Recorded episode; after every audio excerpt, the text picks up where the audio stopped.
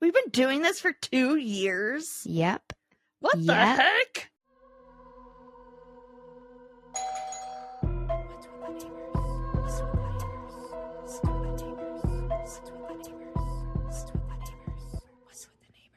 Hello, neighbors. Hello, neighbors. We made it to 100. Yay, us. Oh my We gosh. did it. It's crazy to think that we're still here uh, after two years. I know. And you know what's really funny is I has it been 2 years? yeah. This is this is also our two year anniversary episode. I can't believe we've been doing this for 2 years. I know. I know. We and now we're made it. I'm sad because we had a goal for our 100th episode or 100th episode, not a goal, but um what something that we wanted to do and we didn't get to do it cuz I had to move away. What were we gonna do? I think we wanted to go on a trip and do it. Oh, that would have been so cool. I think we were like talking about oh, I forgot to put my eyebrows on. Our dreams Anyways. and aspirations. They look good Yeah. still. Thank you. Should, do you do you want to do what I suggested? Reflect back to our first episode. Yes. Yeah. Go ahead. Hi. Yeah. So excited. So I'm Amy. I'm Bri. And uh, this is our podcast. What's what's with the neighbors? What's with the neighbors? What is We the sound so neighbors? We little. should find out. Our sound is Well, awful. Should we? Mm. well, got some stories for you. It's so cringy. It's Yes, good. absolutely. So cringy. I can't listen anymore. We For those of you that have so stuck around little. since the first episode, Thank you I applaud you. for going through our trials and tribulations. Yes, with us. and our terrible sound quality until like our first year anniversary. pretty much. Watch this episode mess up. Well, it actually wasn't that bad when I was down here for when Rick was sick. Yeah, no, it wasn't. Whenever, whenever it was over, over Zoom. And like it really wasn't that bad afterwards either. It was just a matter of figuring things out. We're Yeah. fine now. We're fine. Everything's fine. You guys have stuck with us, and we really appreciate it. We love you guys. Yeah, me too. Me too. Um, I have a correction I have to make. Okay. So here's my correction corner. Uh, last episode, you asked me if I was going to give a shout out to that podcast that I've been listening to, and I said no. Can, or I said not yet. Not yet. I meant to do it in my story, and I forgot. So I wanted to give out a shout out to Tooth and Claw because that story that I sh- shared last week about Mo, the chimpanzee, I actually learned about Mo from their podcast. So I wanted to do a little shout out to And that's Tooth where she got that question from as well. Ooh, I need Yeah. to post that. Yeah, that's where I got that question from and um, the arena question. So um, shout out to Tooth and Claw. You guys have been getting me through my work every day since I started, and I appreciate it. So They Thank seem like a really interesting podcast and also possibly a helpful ca- podcast. Oh yeah, I've learned so much. So much has uh of like knowledge of animals and stuff like that and they they are very educational for sure. Yeah. And they, I, I did not know about the whole bear thing that, like, if you shoot a bear, they'll go down slowly because their heart, you said their heart rate's really slow and their blood travels really slow. So, like, you have to shoot it in the right spot in the head. And so that's why uh when you're hiking and stuff, it's best to use bear spray first instead of a gun. A bear I bear spray will work more effectively. Do we have any announcements? Um, well, we did hit one milestone by our 100th episode. I've already mentioned this. I wanted to hit 10K in downloads, which we have done. I know that is not that much, but guys, we're a small podcast. We are not looking to be, I mean, we would love to be super famous. Let's, let's be honest. Everyone But, wants you to know, be famous. Yeah. But, um, we're happy that we have people that are still listening to us. So, Yeah. like Thanks. actively every week we get like 70 80 100 downloads so it's pretty cool Yeah. so that's a big deal so thank you guys I agree.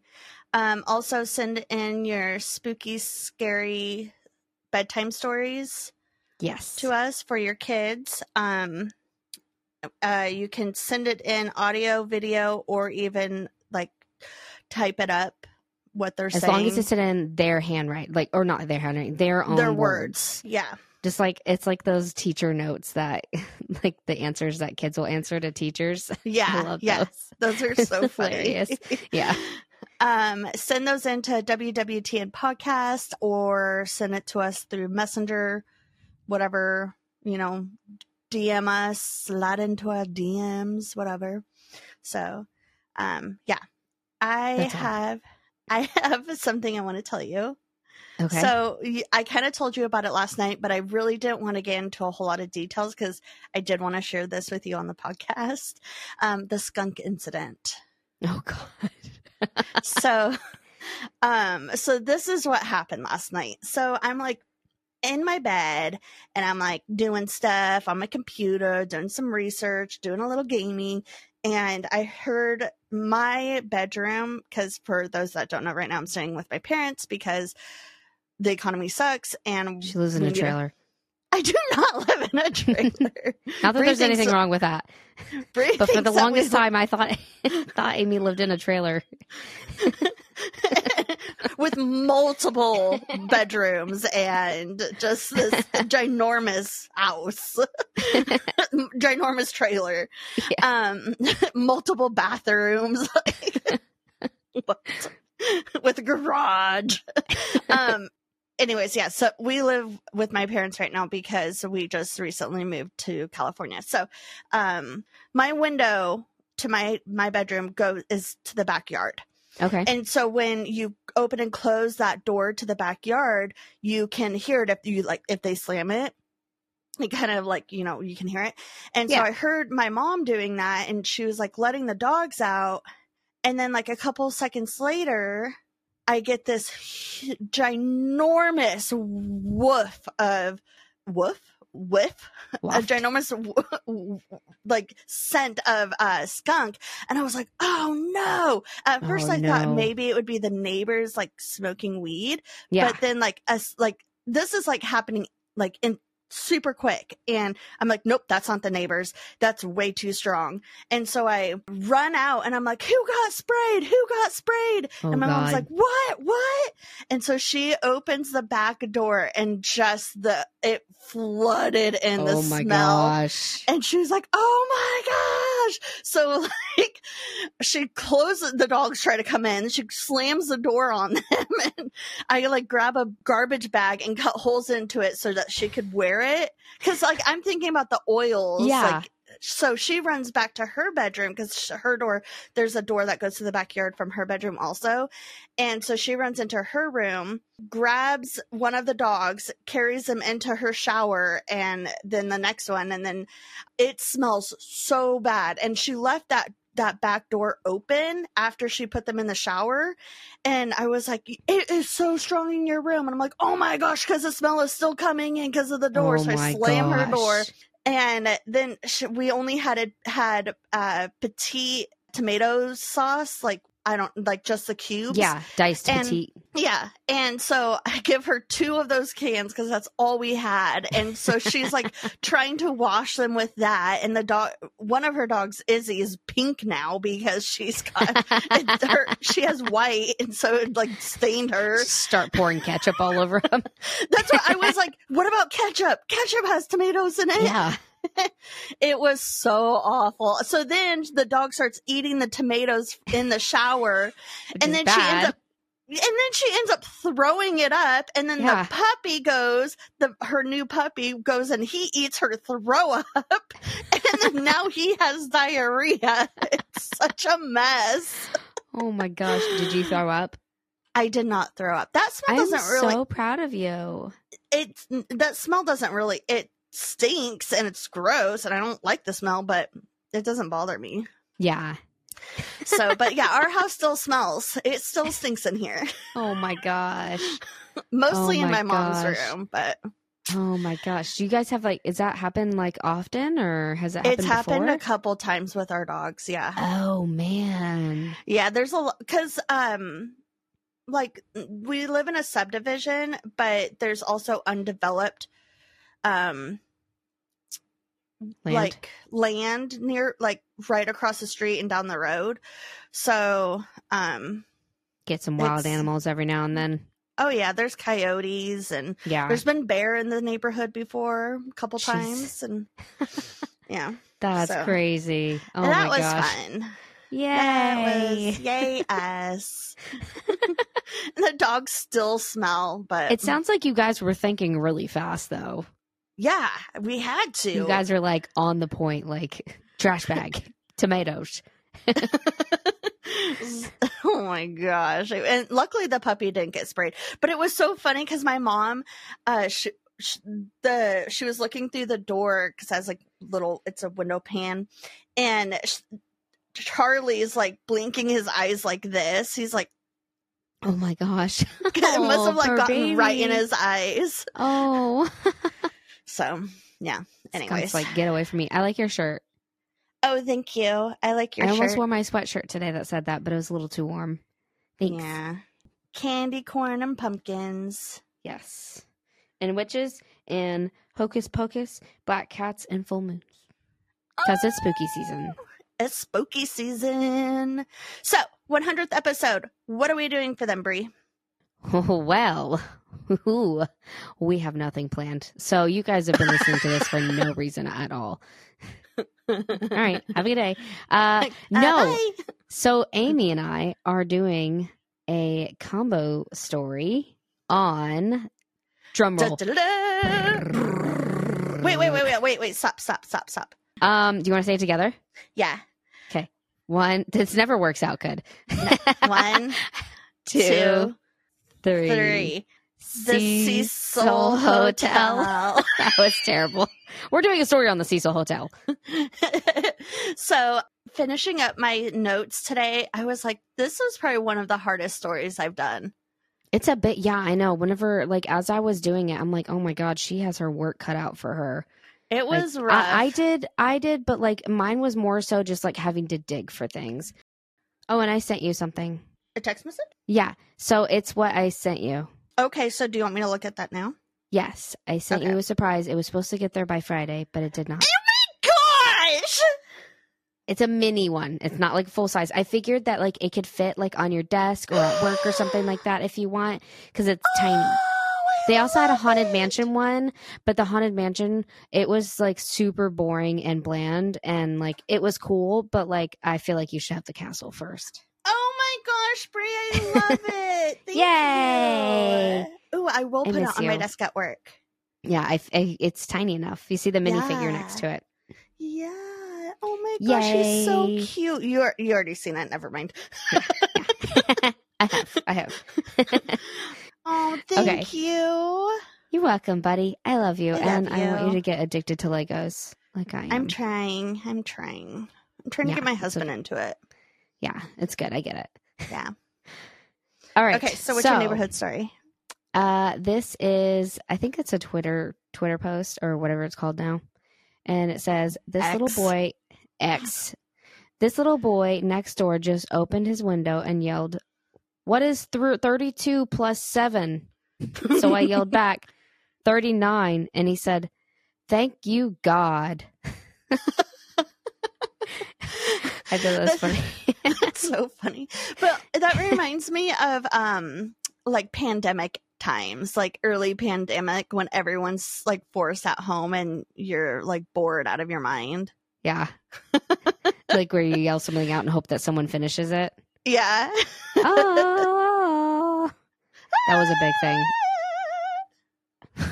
It's Yeah. really high pitched Thank you. soprano right there. Thank you. um, so we're doing the Cecil Hotel, and I hope that I covered everything that you're covering because we did not collaborate at all, you guys. Yeah. Um, I We did, Did- I you told me to mention room numbers, and I forgot to mention okay. room numbers until this moment. Okay, that's okay. I have I have some important ones as well. Okay. So, Okay. And I can Google them too. Okay. Okay. All right. Uh oh, I have a question for you real quick. Okay. Are you ready? Yes. What villain would make the best therapist? Oh man, that's a good one. Um, like Disney villain. Yeah, or any villain, Marvel or DC, DreamWorks, Universal. I don't know. I'm gonna be honest. Thanos knew a lot of things about the universe, and like he could probably tell you straight up. But also, he wasn't very sensitive because he kind of killed his own daughter. Um, and kind like of. half of everyone in the universe. Um, yeah, he's not very sensitive. Let's see in my head. Cruella, definitely not Cruella. She is no, no, no, too far. She's got problems of her own. She's got to go see her own therapist. not Ursula. Definitely not Ursula. Mm, dang, that's a good one. Dang, the Grinch. The Grinch. No, not the Grinch. He's terrible. He's super selfish. But he also his heart grew too. Darth Vader. Darth Vader. Okay. Yeah, because he like he had good in him, and he'd been through a lot. So he's seen so and he he, he's was a. Jedi, so like he believed in like not killing people, but then he got bad, so then he killed a bunch of people. But like maybe Darth Vader. I Okay. don't know. Who who do you think? Um I actually think Ursula. Ursula? Why? Yeah, um because she's like straight up and like yeah. You know and i think like for me i would need someone like that and she's also sarcastic so like she'll understand like you like using sarcasm to like mask your pain and so she would understand that and also like she has a solution for everything like when ariel's like but she's like but what about how am i supposed to communicate with him or something and she says a boobs Body language. a body language. She didn't say boobs. yeah, you're right. Body language. So that's just that's that's why I think that Okay, okay, that's fair. I like it. I'm gonna stick with Vader. I like it. Or I also thought of Mother Gothel. oh god, no. No, but this is why. This is why she may not be a good therapist, but she would be a therapist. She would be really good at uh, like tricking people into thinking things. You know, yeah, I, I I could see that. I mean, she tricked Rapunzel to stay in the tower for all of her life. 18 years yeah so anyways let's get to our story. Um i don't get into the history of the cecil hotel. Um i think I'll cover that. cover yeah. And so um the cecil hotel is located slap dab right in the middle of skid row in a highly highly deprived area of los angeles and it's also been connected with several very high case potential murders. So the first one we're going to talk about is the Black Dahlia. Elizabeth Short, also known as the Black Dahlia, was apparently drinking at the bar of the Cecil Hotel a few days before she was found cut in half and horrifically cuts from her one corner of the mouth all the way up to her ears from both corners. And to this day, that rem- murder remains unsolved. I wonder if that's where they got the inspiration from American Horror Story, um, the first season, because the one girl had the exact same things, and it was like a 1920s, 1930s, and she was cut in half, and she was like Possibly. this pretty like up and coming movie star. Possibly. Yeah, probably so. Um, Elizabeth Short was born July July 29th, 1924 in the Hyde Park section of Boston, Massachusetts. Massachusetts. She was the third of five daughters. Her parents, Cleo Elvin Short Jr. and Phoebe May Short. Cleo was a U.S. Navy troop, and her mom, Phoebe, was a housewife. Um, I'm not sure if this happened while he was in the Navy, Navy or if this was like a side job that he did, but her father built miniature mini cor- miniature golf courses um, until he lost all of his savings in 1929. I could see Uh, losing when- your savings in that. Yeah, uh, well, he lost his savings in the 1929 stock market crash. Oh, Um, in 1930, his car was found abandoned on the Charlestown Bridge, and it was assumed that he jumped off into the into the Charles River, probably because like he couldn't support his family, you know, his Yeah. life savings and stuff like that. Um, believing her husband was dead, her mother began working as a bookkeeper to support the family. Elizabeth suffered from bronchitis and severe asthma attacks, so she underwent lung surgery at 15. After her doctor suggested she periodically relocate to a milder climate to pre- to prevent further respiratory problems, um, her mother sent her to spend to spend the winters with her family with family friends in Miami, Florida, um, for the next three years. But she eventually dropped out of Medford High School during her sophomore year.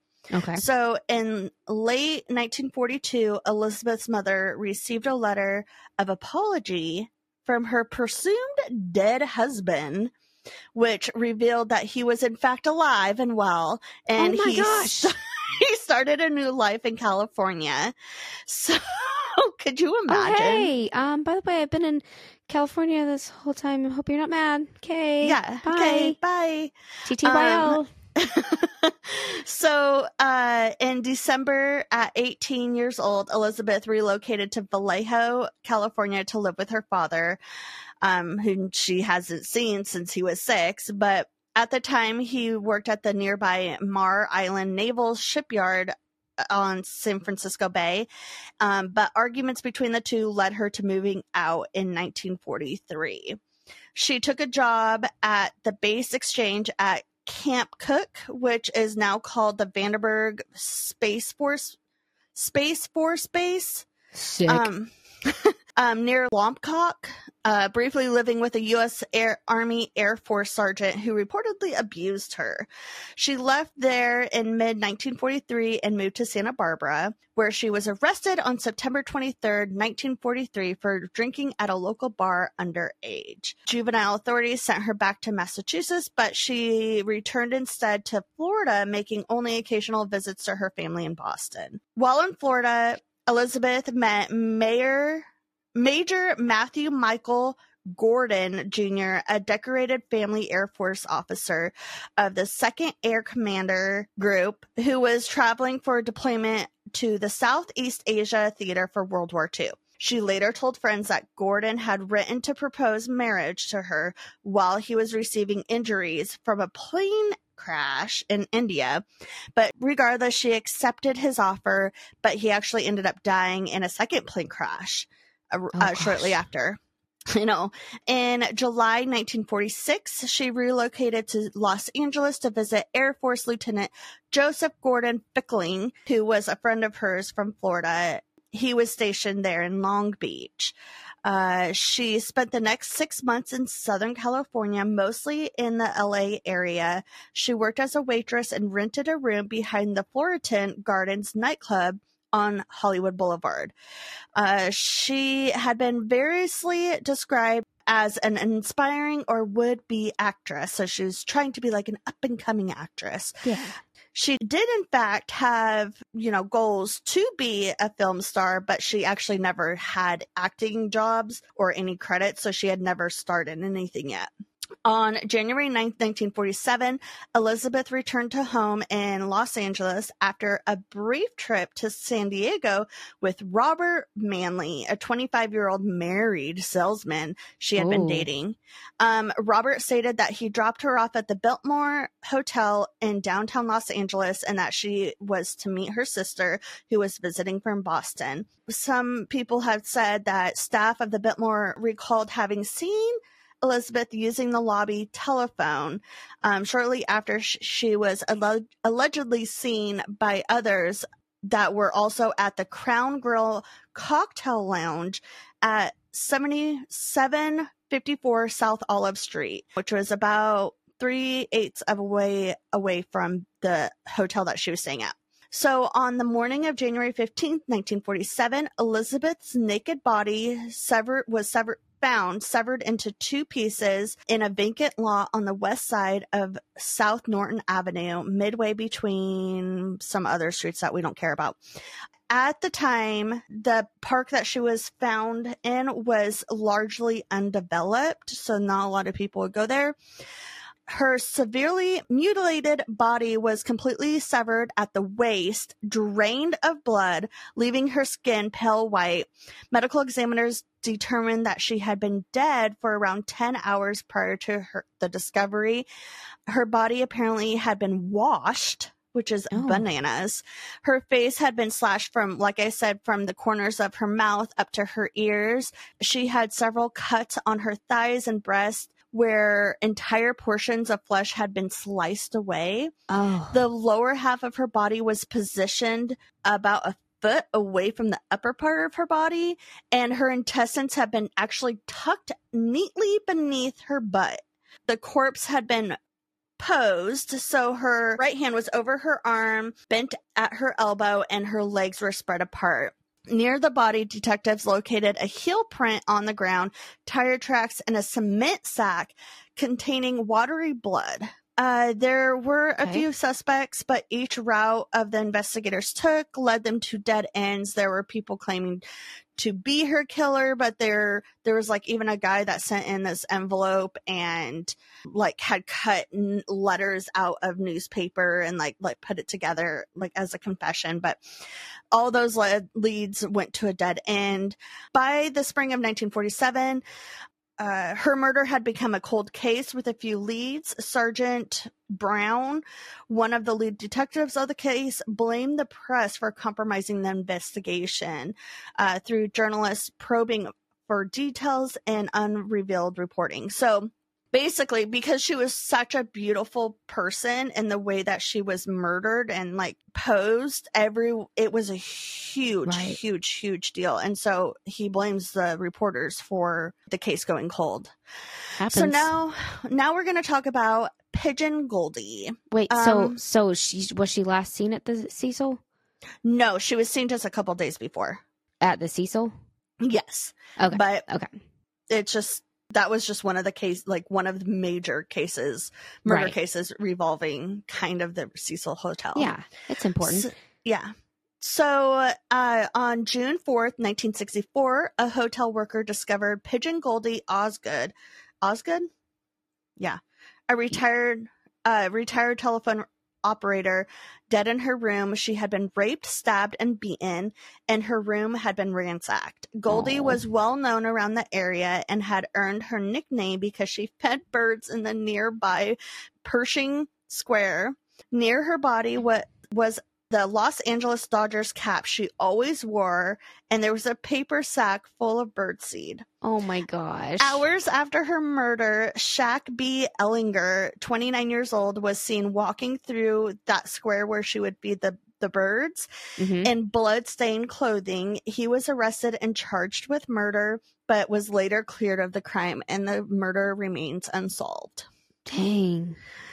So now we're going to talk about Richard Ramirez. Apparently, at the time when Richard Ramirez was a resident at the Cecil Hotel, it was poor. It was so poorly ran that Richard Ramirez would literally walk through the lobby covered in blood from a murder he had just committed, and no one would even bat an eye. They're like, "Oh, that's normal."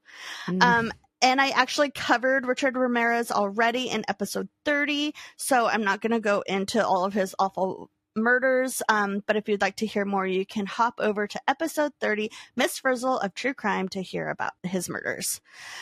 And then Jack Unterweger, is that how you pronounce it? I think so. Yeah. Unterweger was born August 16th in 1950 in Austria to uh, Theresa. Uh, she was a Vietnamese, barmaid and waitress, and Jack Becker, an American soldier who had he, they had met each other in Italy. Some sources describe his mother as a sex worker. Jack's mother was jailed for fraud while pregnant, but was released and traveled to Graz, where she ended up having Jack. Um, after his mother was arrested again in 1953, Jack was sent to Carinthia to live with his grandfather, who was also known as a rough fellow who regularly used his grandson to help him steal farm animals. Uh, Jack. Jack was in. what? Whoa, whoa. Hold on there. I mean, Hey there, son. Go down the road and go steal me a sheep, would you? what? How would you conceal that? I don't know. I have no idea. Okay, proceed. Um, so Jack was in and out of prison for much of his youth. He worked as a waiter, but between 1966 and 1974, he was convicted of not one, not two, but 16 times, oh mostly gosh. for theft related offenses, but also for pimping and sexually assaulting out and on a sex worker. He spent most of those eight years that he had in jail. In 1974, Jack murdered 18 year old West German Margaret by strangling her with her own bra. He was convicted and sentenced to life in prison in 1976. While incarcerated, he wrote short stories, poems, plays, and an autobiography called Purgatory or The Trip to Prison. A Okay. report of a guilty man. Okay, I would probably want to read that to be honest. Yeah, it sounds good. that sounds Um, fascinating.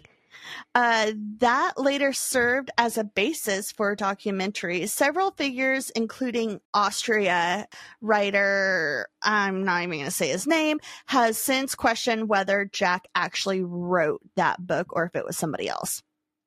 In 1984, a campaign to pardon and release Jack from prison started because apparently strangling is someone is like no big deal. What? Um, Austria President Rudolf I'm not pronouncing that. I don't even know how. Refused the petition when presented to him, citing the court mandated minimum of 15 years in prison. He's like, no, like he gets 15 years in prison for sure because that's what it's like 15 years is the start, the minimum for murder.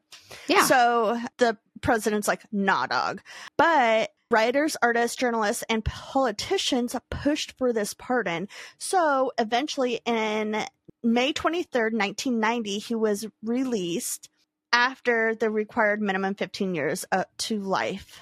Uh, Okay. 15's minimum 15 years of his life term. Upon his release, Perjury, that book, was taught in Austria schools, and his stories for children were performed on Austria radio. what? Uh, Jack, I know. Jack himself hosted television programs which discussed criminal rehab and worked uh, as a journalist for the public broadcaster ORF, where he reported on stories concerning the very murders of which he was later found guilty on. So, law enforcement later discovered that Jack killed a young woman um, in seven and seven more in Austria in 1990. He, mm, all these names, I want to say them, but they're so, um, Bernhilde, Heidi, Elfred, Sylvia, um, Sab- Sabine, Karine, uh, Regina. I'm not pronouncing their last names because don't don't yeah. even bother. Okay, so um, all all seven or eight of those women were all in the first year of his release from prison, Oh my um, gosh. and all of them were strangled with their bras. Oh my gosh, I already hate bras so much. I know. In 1991, Jack was hired as an Australian Austrian magazine to write about crime in Los Angeles and the difference between U.S. and European European attitudes to prostitution. He met with local police, even going so far as participating in a ride along of the city's red light districts. During Jack's time in Los Angeles, three sex workers, Sha- Shannon, Irene, and Peggy, were beaten, sexually assaulted with tree branches, and strangled with their own bras. oh my gosh. Back in Austria, Jack was suggested as a suspect for the sex workers' murders in the appearance in the absence of other suspects. Police took a serious look at Jack and kept him under surveillance until he went to the US as a reporter. The police observed nothing to connect him with the killings, but police in Graz eventually gathered enough evidence to arrest Jack, but he had fled by the time they entered his home after law enforcement agencies chased him and his girlfriend. Uh, through Switzerland, France, and the U.S., he was finally arrested by U.S. Marshals in Miami, Florida on February 27, 1992. Oh my gosh. On the June 29th of that same year, he was sentenced to life in prison without the possibility of parole. That night, Jack killed himself in prison by hanging himself with a rope made from shoelaces and a cord of the trousers from a tracksuit, using the same knot that was found on all of the strangled sex workers. Jeez. And he is connected to the Cecil because when he was here in, in the U.S., that's where he would stay. Okay. And he So- would murder people while he was there, right? Yeah. Oh my gosh. That's disgusting. I know. So now we're going to talk. I'm not positive. We talked about this one and you asked me. So, uh, Jane Purcell. I don't the remember this one. Okay. Oh, yeah. Okay. Yeah, you cover it. So, September. Now we're going to talk about Jane Purcell. September 1940. Jane Purcell was 19 years old and shared a room at the Cecil with her boyfriend, a shoe salesman. Um, he was 38 years old, Ben Levine, who apparently was unaware that she was pregnant. Um, I'm not sure if he didn't know or she didn't know. I, I heard mixed things. I heard Yeah. she he didn't know, and then I heard she also didn't know, and then I heard yeah. Yeah, so I'm not too positive about that, but regardless, she goes into labor. I'm going to assume that he didn't know. Yeah. So, but she goes into labor. She later testified that she did not want to disrupt Ben since he was sleeping. Oh my So- gosh, you're so nice. I'd be So- like, wake up, I'm in pain. Get up, I'm not feeling good. yeah. So she went to the bathroom where she gave birth to a baby boy. Thinking that the baby was dead, she threw him out the window of the Cecil Hotel and he landed on the roof on an adjacent building. And Jane, she was charged with murder and the um it but it she was charged with murder but it was thought that she was mentally confused at the time of the incident and in January of 1945 she was found not guilty by the reason of insanity. oh my gosh. So this next one I'm not going to go into I- I share it I share enough details for you to get the story but I'm not going to go in depth for it because it's such a huge story and also I know it's been talked about that her I believe her sister actually asks people to like stop researching it and stop going into it. So I'm not I'm going to share it out of but respect. yeah, out of respect. So I'm not, but I'm not going to do a deep dive and try to I don't know. Anyways, so You can watch things on it, and you can listen to other podcasts that Yeah. talk about it as well. Okay, um so this is of Eliza Lam. Elisa, Uh, I think. Elisa. I know. I you. heard it both ways too. So Elisa Lam, also known as Lam Ho Yi, was born on April 30th, 1991. Elisa was born to David and Yuna Lam, who were immigrants from Hong Kong before moving to Canada and opening up a restaurant in British Columbia. She also had a sister named Sarah.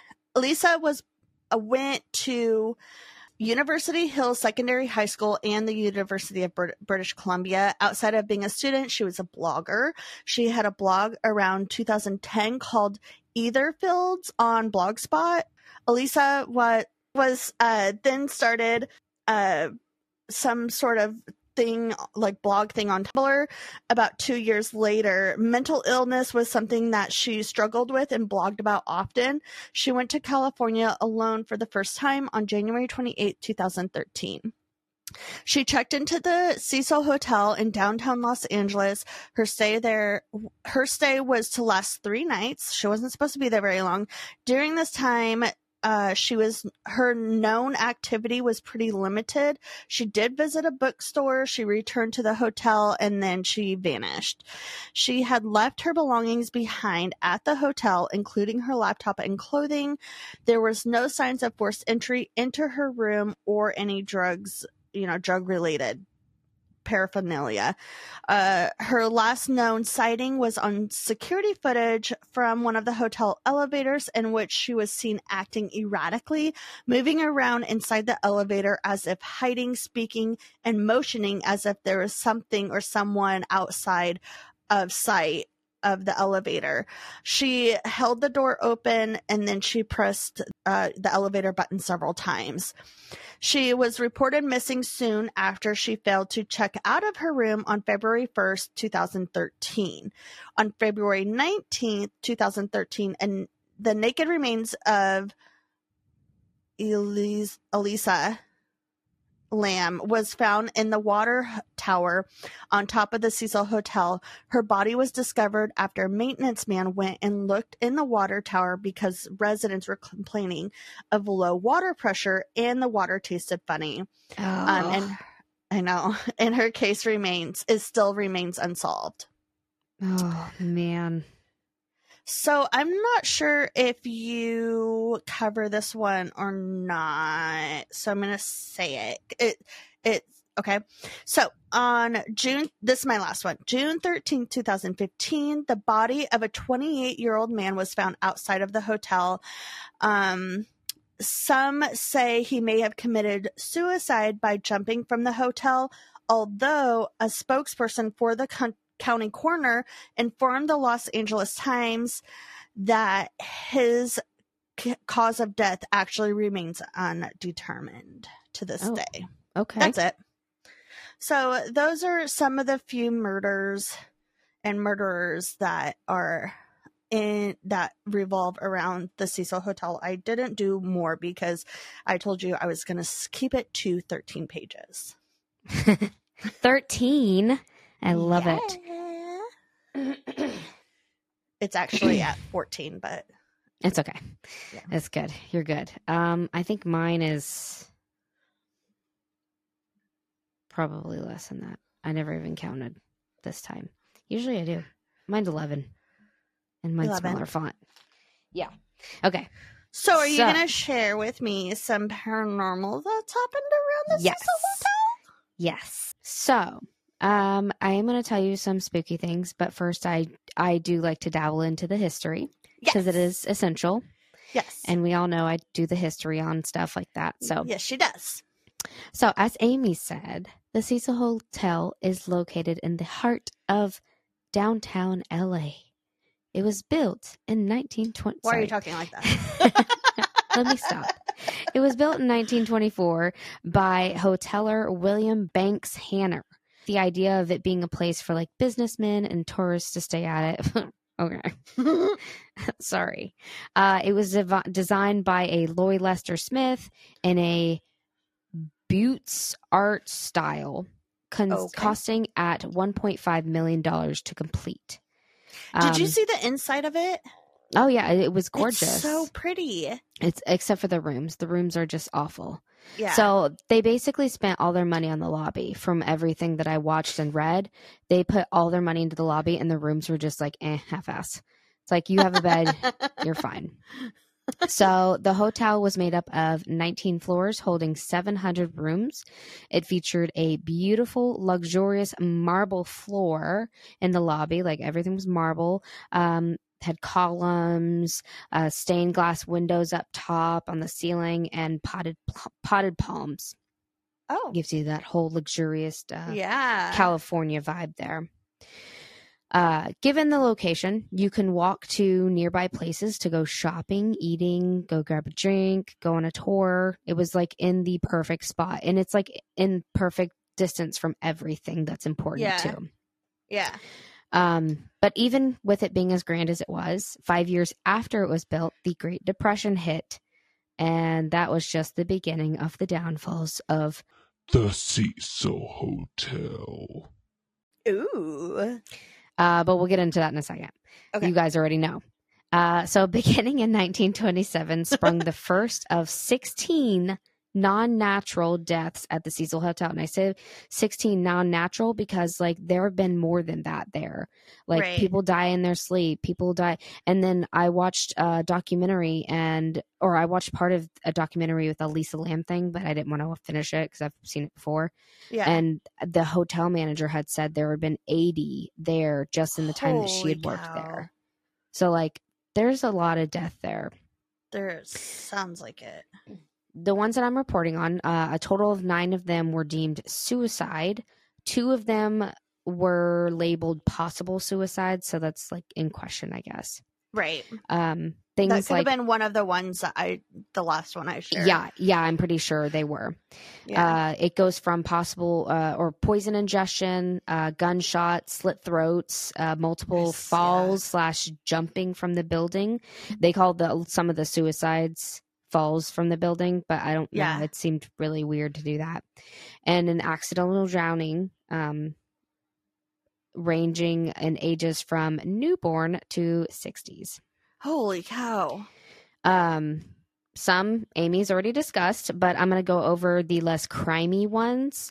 Yeah. Um, but I will go over those in a minute. As the years Okay. passed, tragedy went on. Soon, the area surrounding the Cecil went through an economic fall, and the hotel and the road uh, that it was basically on was dubbed Skid Row, where thousands of homeless people would hang out. The hotel would become a meeting place for junkies, runaways, and, as Amy discussed, criminals. Yay. Yay, criminals! Yay, criminals.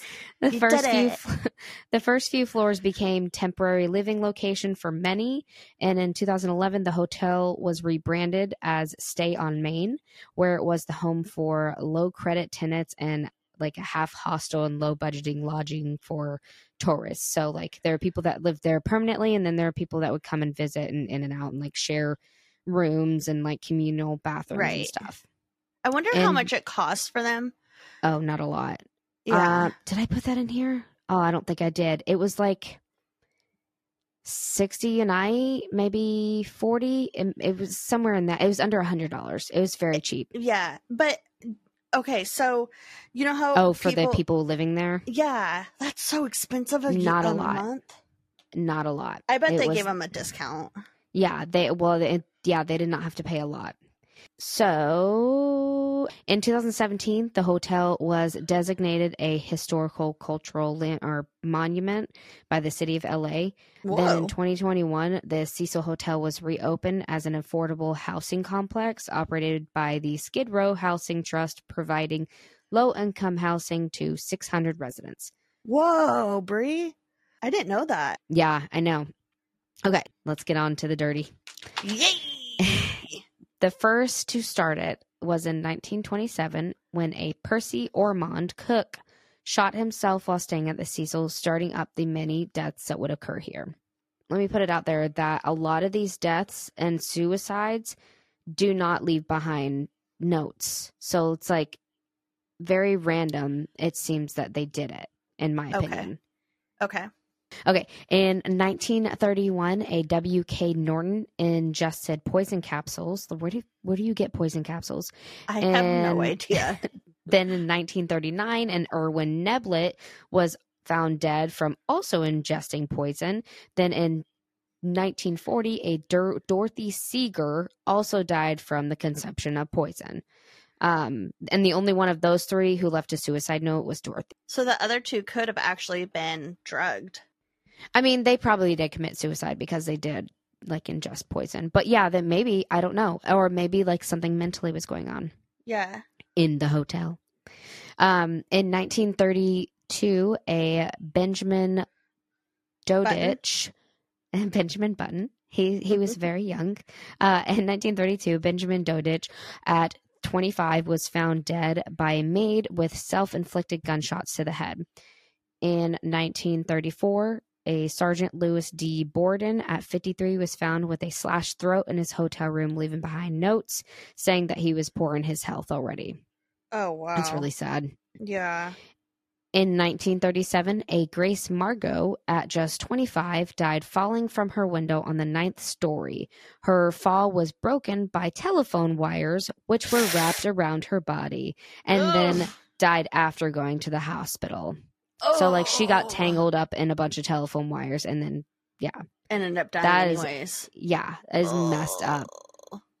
In 1947, a Robert Smith at 35 died of died from jumping from the seventh floor of the hotel. It was deemed a suicide, and the same year the that was the same year the Black Dahlia was seen last seen alive at the Cecil, 1947. I, bel I believe I may be wrong. In 1954, a Helen Gurney at 55 stayed at the hotel under the name Margaret Brown. A week later, she jumped from the seventh floor of the hotel and landed on the top of the Cecil's marquee, leaving no note. And I'm pretty sure it took them a while to find her. They didn't know she was there for a minute. Yeah, that's rough. Yeah. In 1962, a Julia Moore at age 50 jumped from the eighth floor of the hotel and landed in a second story interior light. Well, that might be the one that they didn't realize was there. Oh, okay. Yeah. Uh, this one sucks. You. Oh wait, no, I, you didn't go over this one. We talked about No. who was going to go over this one. Yeah. All right, 1962. Polly Auden, at 27, jumped from the window of her ninth floor room after an argument with her ex husband. His name was Dewey. Uh, He left the room prior to her suicide, and to break her fall was the pedestrian George Gianni. It killed both of them instantly, and there were no cow. witnesses at first, so it was believed that they committed suicide together. However, upon further investigation, George's shoes were still on, which wouldn't typically happen when jumping jumping from such high heights, Yeah. and his hands were in his pockets. that Poor flipping guy. Yeah, like you're just taking a stroll down your normal walk, probably grabbing a bagel or something like that, and then boom. Boom. Ugh. In 1975, a woman believed to be Allison Lowell, at possibly 23 years old, jumped from the 12th floor on the Cecil's second floor roof, onto the Cecil's second floor roof, which is pretty impressive because I'm pretty sure they're like spaced out apart. So she had to jump pretty far. Yeah. I don't give know. me a give me a second.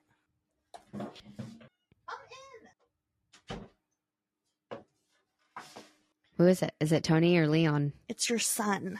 I was about to say he's the one who doesn't ever want to be without you. Handsome. Hey, pretty boy. Oh my You- goodness. He probably He's just so woke up from a nap and was like, "Wait a second, where's mom?" Where's my mommy? He's so sweet. Is he still so affectionate? Yes. Yeah. Not as affectionate as Leon, probably, but he's still a baby. no. He's over a year old. Still. Oh, yeah, I guess Leon was younger when he was affectionate. Yeah. Yeah. Okay. Um, in 19, I'm almost done with the deaths. You're good. Uh, in 1992, the body of an African American man in his 20s or 30s, uh, this may have been one that you just said, was found in the alley behind the Cecil. Police say he either jumped, fell, or was pushed from the 15th floor of the hotel and has never been identified. Was you said what year was that? 1992. No, this this one was 2015. Oh, that's the next one I'm covering. Uh, Oh. The 28 year old man who was found Yeah. outside the hotel. Okay. Um, yeah. So it said that he possibly died from jumping from the building or committed suicide, and I guess he's he's his identity identify his identity is unidentified. What am I saying? His identity is identi- unidentified. That's right, right? His yeah. yeah. Okay. So, uh, fun fact because what's a hundredth episode without fun facts? I love it. So, the Cecil Hotel, evidently, according to the previous manager, the hotel receives one to three 911 calls a day. What? Yeah. Could oh my gosh, I would hate being the dispatcher. Oh, like, yeah. Yeah. Oh, but they know it's always serious because it's it's not even like it's the crowd that's around it, like the things that are happening because it's such a rough crowd, like Yeah. drugs and stuff like that are there and all this bad stuff. So, so being that many of these suicides seem to have no motive, no notes, and no indication of actual suicide. I don't know if they looked that deep into these, but I couldn't find anything on if there was motives okay. um and no indication of actual like wanting to commit suicide other than just jumping and pulling or pulling the trigger um, Uh-huh. pun intended. Could it be that the hotel is cursed, or perhaps that something drives the guest? To the point of no return. I think so. So, on the topic of Elisa Lam, Yeah. she her room was five oh six. Uh, and I believe I read somewhere that her room across from her, Richard Ramirez, he also stayed in the room across from her, but then he was Oh. moved to another room. Something But that I think that was just like the first night. Yes, something that I failed to mention, and I don't know if you mention it, but she was moved. She was originally in a shared room, and they moved her to a single sh- room. Okay. Yeah, I, I don't mention that, but I do remember hearing something about that. Yeah, so I don't know what the rooms were, but the first one was a shared room, and then they switched it to a single room. So, And also, I know she was on like, um, I know we said we weren't going to talk too much about her, but I do want to mention some things. I do know that she was on bipolar medication, uh huh. and that must be where people in the hotel were saying that she wasn't taking her medications, Oh, or s- people had said that she wasn't taking them or was how off they the know that? I don't know. I don't know. People are like, "Oh my god, there's her freaking alarm to take her medications again." that, just, that could be it. um, Oops, sorry, sorry. if that was disrespectful. Okay, so as you They're know, not gonna hear it. where Amy or as you know, uh, Amy said that Elisa's body was found in the water tank on top of the roof three weeks after going missing. Um, her death was a big question. Uh, they put an accident, I think, at first, and then not accidental, and then changing it back to accidental, something Huh. like that on the report. They changed it back and forth, and they Oh, to, I see. Yeah. yeah. Um, but before her death on the surveillance, uh, they caught her acting strangely on the elevator at times, uh, seemingly yelling at someone out of view, as well as attempting to hide while pressing multiple buttons and waving her arms erratically. You guys have all seen the footage. We've all seen it. Um, there are several theories involving her bipolar, not taking her meds, and her playing a game called the elevator game, which is when the player visits different floors and goes into a new dimension. The rules are that the player must get in alone, uh, but I guess things change when someone else joins. Um, so the player must get in on the first floor before Is this- traveling to this. I'm sorry. Is this for someone that's not taking their medicine, or is this just like a game anyone plays? This is an actual game. Okay, sorry. Yeah. Yeah, this is an actual game. So, um, the rules are the player gets in on the first floor, and before traveling to the second floor, or then they travel to the second floor, then they travel to the sixth, and back to the second, then up to the tenth, and before going down to the fifth floor, it is important that they do not get out at any point. The game then supposedly, in the game, someone supposedly sees a mysterious woman enter the lift on the fifth floor, but the player cannot interact with her, and the player must push the button to the first floor again. If the lift does go down, the player needs to leave the building without looking back. But if the player goes to the tenth floor, they will enter a new dimension on the on uh enter a new dimension. Oh, So it's you can look it up on how to play it if you want to play it, but I really um, don't want to. yeah, no, I'm good. Uh, I'm sure lots of people go in the hotel just to play that game. Okay, so that's a game that people play specifically. Yeah, it's like a paranormal. Hotel? Yeah, Okay. spooky- It's not just at the Cecil Hotel. It's like a oh, it's like a paranormal game okay. that people play, like Bloody Mary. Um, on the footage, it looks as if she could be playing this game. Um, because she is pressing lots of buttons and like Yeah. acting very strangely, like there's something with her, and like peeking out of the elevator over and over. Uh, lastly, some believe that she could have been tormented by some of the spirits in a hotel. Um, and I don't know if this was legit, but um, there's supposedly other footage that's been leaked that because there was a Oh. bit missing. Um, and I saw it on TikTok recently, and it said it was her in the elevator looking like she was getting choked and slightly lifted, Interesting. and um, the door also wasn't closing. The door was just staying wide open, like when elevator doors normally close yeah. it was just staying open. So I don't know if that's real. I can post it after this comes out. Yeah. I feel bad now that you mentioned about the, her family, okay. but I'll I'll post it in the group. Um, fun fact. Again, After you know her what? passing- Hold on. Yeah. It wasn't her that people were talking about. This was a different girl that I've just, for some reason, I mixed them up. okay, okay. Well, you know, it's fine. Yeah. Regardless, it's still a very sad story. Fun fact: after her death, the reservations in the hotel skyrocketed. That's That's weird. not a good thing. That's a terrible thing. like that. because people were curious. People wanted to see because there was so much in question. Like they wanted to see how to get to the roof. People were trying to get to the roof. People were trying to climb outside the building and all this other crap. Oh, jeez, people. uh richard ramirez uh who you mentioned stayed there was known for worshiping the devil. And that's something that people believe that he was doing in the hotel was doing some of his devil worshiping. And apparently he dumped his bloody clothes into the dumpsters there on the property What? I don't know how true that is, but uh, they said that in one of the docs that I watched. So let's get on to the paranormal.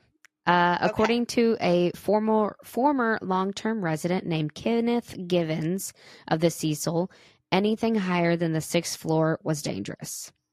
oh my gosh. Which I feel like the first few floors, since they were long term residents, were also dangerous. So the whole place is just dangerous. just danger everywhere. Everything's bad. Uh, guests have supposedly seen the apparition of the Black Dahlia at the bar. Yes, I'm sure about that. Mind your business.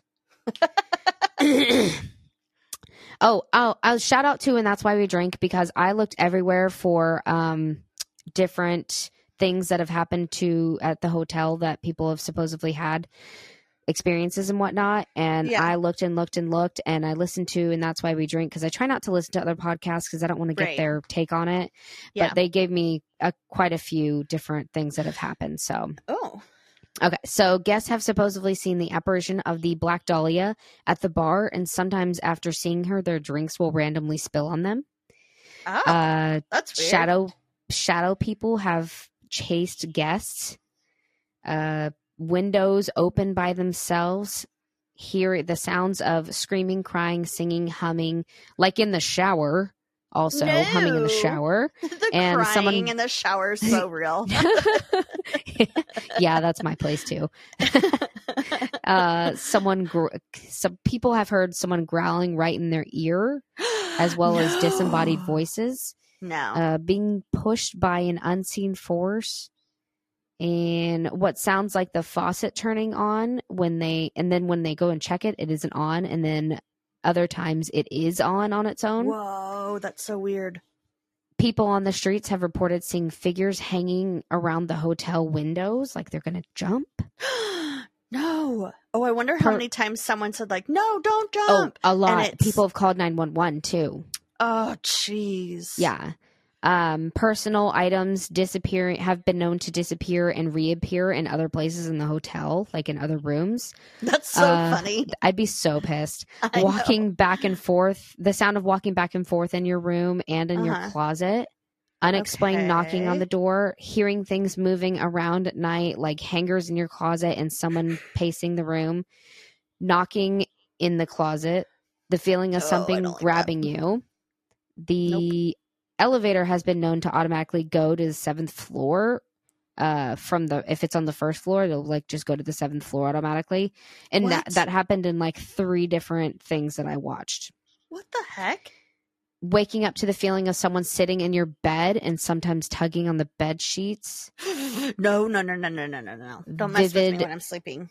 vivid shadow vivid dreams involving shadow people um on ghost adventures they they were one of the few groups that have ever gotten permission to investigate the cecil Yeah. they did that for like two nights and just being in the building they experienced feelings of rage and anger zak caught a series of photos capture a shadow figure moving towards them and uh, a an anomaly was anomaly detected stick figure person was in the Yeah. elevator also they had a medium there with them and they took her to one of the rooms that someone has they that they knew someone had Right. committed suicide by jumping out of the window Yeah. and she immediately they didn't tell her what she was going up there for or what had happened they didn't give her any backstory and she immediately opened the window and was like i have to get out of here and they're like oh my god let's get you out of the room what the Yeah. heck? Like she was Um, going to commit suicide. yeah yeah a tiktoker at pete uh, montezingo uh huh. speaking of calling 911, he lives across from the Cecil Hotel, like today.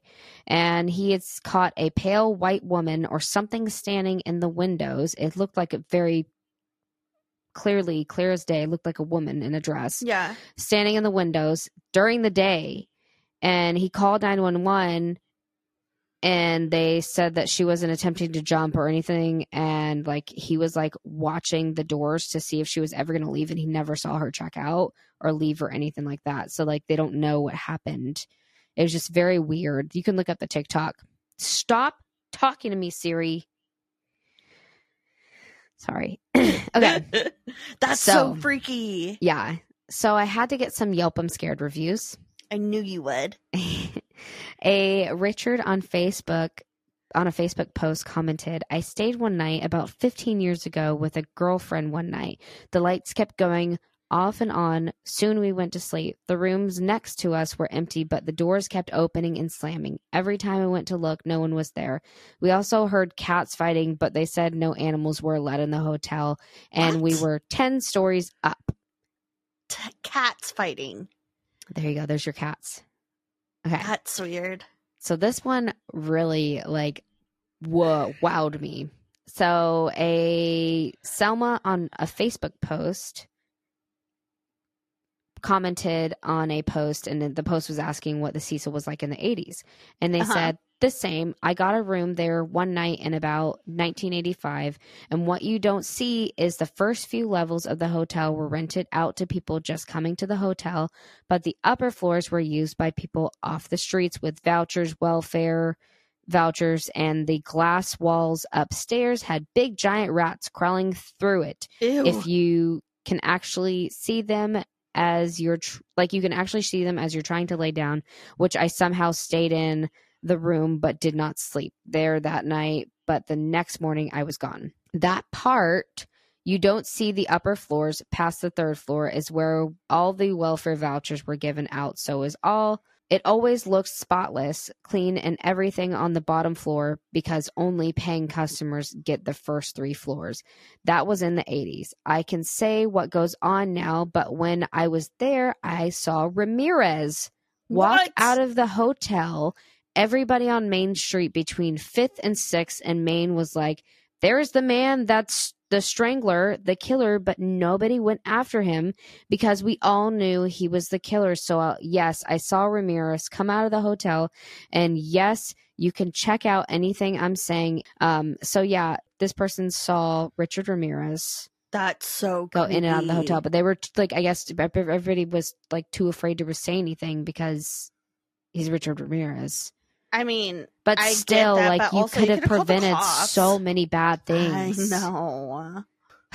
yeah, I thought that that I saw that when I was like, oh my god, I have to talk about that one. That's so freaky. Um, this one is from Hello Magazine, and it says, My room was on the 14th floor. Soon as I entered the room, there was a presence.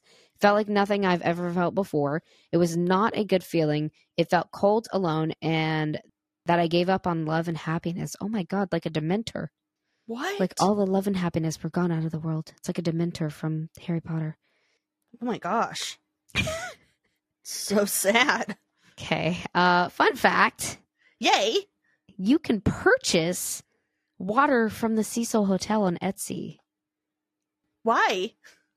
You can. I don't know. Why do we need to do that? It's like 19 bucks for what? I almost got you some. It's I'm set- glad you did it. Thank you. on the bottle. It has a sticker. It looks like a, a really nice, fancy liquor bottle, and it's got like a really nice sticker that has Cecil Hotel written on it.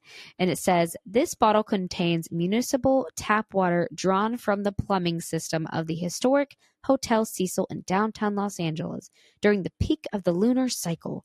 For use in spells, altars, and or seances whenever concentrated dark slash negative energy is required. Warning, use with caution. This product is not effective against the undead. That's true. It's real. Look at it. I can post that with it too. Yep. That's so I was, uh, weird. I could understand using it for like uh seances and stuff like that, like Maybe. stuff. Maybe, but that's so stupid. You guys are no, that's so dumb. Hey, people are make a buying buck it off of clearly. anything. It makes me so mad that you can make money off of that stuff. But also, you're a genius. Yeah, But I I, hate you. Okay, so um, as of today, the hotel has been featured on Ghost Adventures. Uh, they had to get, like I said, they had to get like really special permission to go on there. And there's a couple of like paranormal YouTubers that have been on there, and one of them I stumbled upon. Um, I didn't watch the whole thing because it was like three hours long, but it was a paranormal group called. Oh, crap! I didn't write it down. Like paranormal. You can Zach and Cody. No, it's not Zach and Cody. What? What? Never mind. What? are I I was having a conversation. I was a conversation that we had like a week ago. I just like I was finishing it. So Oh, never never okay. mind. You want to talk about it? No. Okay. All right. I'm so sorry. It's okay. Zach and Can you- Cody. That's not it. I'll That's- restart it. Yeah, restart it. Okay. So as of today, the hotel has been featured on numerous like TV shows. There's been like documentaries about it. But Ghost Advent- Adventures is one of the very few paranormal groups that have been there. They had to get special permission. But there have been a couple other like YouTube paranormal groups that have been in there. And Uh-huh. like I decided to like watch their video and like I'm watching the beginning of it. They walk into the hotel and they're like all funny. They're young dudes. They're pretty comedian. I think they're all comedians as well. Oh, And okay. they go to the front counter and randomly Matt Rife fucking pops up shirtless and he's like, "Hi, you come to check in?" And I oh didn't my realize gosh. he does like paranormal shit. What? He does like ghost hunting. He, he I'm pretty sure he works with them because like a while back I saw him go to like the Conjuring house. So Matt Rife, you're awesome. I did message you in case you listen to this. So you know it was just like two days ago that I messaged you. So you're a busy guy. I get it. Whatever. Please roast me. Whatever. Thank you. Please roast our podcast. No, don't do that. Please we don't. roast ourselves enough. um, uh, we have sensitive se- sensitive souls. sensitive souls. Uh, the hotel's also been featured on the big Netflix series about Elisa Lam. There's a lot of information about the hotel in it, and on the unsolved mystery type show. Uh, a lot of unsolved mysteries type shows. Um, it's also been. It is also the what season five of American Horror Story was based on. The hotel season really really good season with Lady Gaga. Yeah, yeah. Gaga. Gaga. Gaga. Gaga. And it is now designated into a Section 8 housing for the homeless. So be careful because once you check out, then you can never leave. Oh, Welcome to the Hotel California. that's so. Such a spooky place. Sorry, You're good. I added that in there clearly. And I was very excited to share that part. Yeah, So that was a Cecil Hotel, everybody. that was so good. I I learned stuff. I didn't know some Yeah. of that stuff. Yeah, Yeah. Oh, okay, cool. Good. yeah. Thank you for sharing. That was You're our welcome. 100th episode story, you guys. Yay! Oh wait, I forgot to say Richard Ramirez was somewhere on the 14th floor. I can't remember what room he was in. Um, but also the 14th floor in a hotel is usually the 13th floor. So I thought that was kind right. spooky. that is spooky. of I didn't know that. I sounded like Tigger. Oh my gosh. Um, Hey, um sh- quick shout out to our sound guy Cody cuz we never talk about Cody. Thank you Cody. for um, being awesome and helping our sound better, get better, Yes. be better. Thank you, And- Cody. yeah. And for putting up with us too, because I know Yeah. that we can be. And yeah, thank you for being a lifesaver, Cody, for sure. You're you're amazing. Yep, he's part of the What's with the Neighbors gang, by the way. Yeah. He's he's one of us. Um so I have a I have a neighborhood story. Okay. Um, this is from Reddit, and it says, "I live in an apartment building, and one night my downstairs neighbors had a live band. It was like every cliche '90s movie where the cool kids had a party and there was a ska band. Except this was real life. It was just like Jurassic Park, water rippling effects and all." oh, I'd be so mad. I would too. I get mad when the neighbors blare their music. I know. I get mad when the neighbor's dog barks. Like, Yeah. Shut up. shut up. Oh my gosh. That's funny. I like it. So we're gonna get. We love you guys. We've already said all that blog gross stuff. Um, thank you for listening, and I hope you're still around for the next hundred episodes. Yeah. And if you want to watch us, our videos are now available, which we've talked about before. Our Yeah. episodes are now available on YouTube for anyone to watch. So you guys Yeah. can check us out, re-watch us, re like, you know, Leave reviews, experience it all. Yeah. Leave Leave, us leave us some reviews on everything. That's all I'm going to say. that- and follow us on social medias at WWTN podcast. the reviews help the algorithm and help get us more listeners and Yes. whatnot. So, um, do that, please. Yeah. Just like, you know, go ahead and type out what you want to type and then send that to your mom and be like, hey, mom, can you review this person? And then she's like, I don't know how to do that. And you're like, okay, give me your phone, mom. And then, like, you put in their review. That way you can get two reviews in one. Yeah, And then you're like, okay, cool. I'll just do it for you, mom. That's Sorry. exactly what you should do. You just gave a scenario. but that's, I mean, that's what my mom would do. She'd be like, Just I don't use really funny that. names. Yeah, like Ben Dover and and Harry Bush. You're dumb. You're so dumb. Uh. um. Anyway, so that's that on that, and this is our s- what's with the neighbors. And have you checked in on the neighbors lately? What's with the neighbors? Bring Amy Out. out. Um. Say hi to your cats for us. Don't get dead. Happy hundredth episode. Good job. I love you. Yay. I love, Love you you. too.